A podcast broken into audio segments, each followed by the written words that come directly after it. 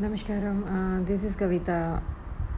Um, I just came back uh, two months back from Sadhanapada program, um, 2019 to 2020, and I just would like to record my experiences uh, throughout the seven months residential program um, uh, designed by Sadhguru. And mm, well, um, its grace and its blessing is um so much is overwhelmed uh, all of the participants uh, over there and um, for me before and after sadhana pada uh, let me go to quick uh, review on my life before sadhana pada um, that um, what life has transformed.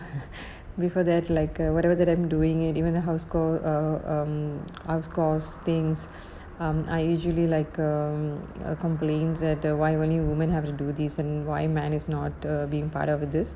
But uh, that complaint is no more. Um, I do anything uh, um, with almost uh, um, involvement.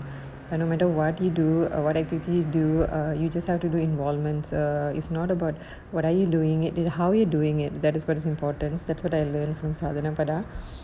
And uh, another thing is that uh, the main reason that I signed up for Sadhana Pada is that I was having a lot of difficulties uh, to deal with the outer situations concerning to peoples, and I come to the stage that I really don't know how to deal with them, and but um, and and now like I'm seeing uh, everything happen in situations, even though I'm still having a little bit of travel troubles like uh, when something's pop up like oh my god uh, why these people are doing it. But after that when i think and uh, when i sit and think about it it's more like in a situation that i'm facing it uh, from people.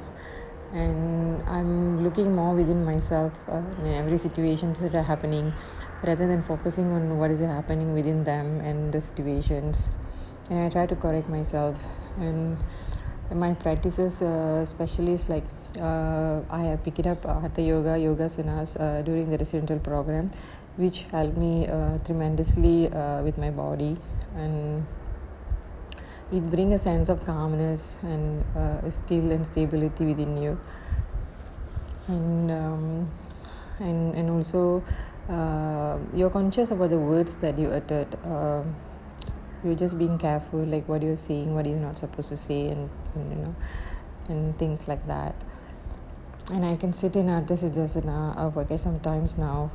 And what more else? Um, um, I used to be like a very uh, like a fast and uh, do things like quick, um, but now like uh, I take a moment, uh, even like uh, simply sitting outside anywhere. Uh, it's something uh, give you joys uh, internally.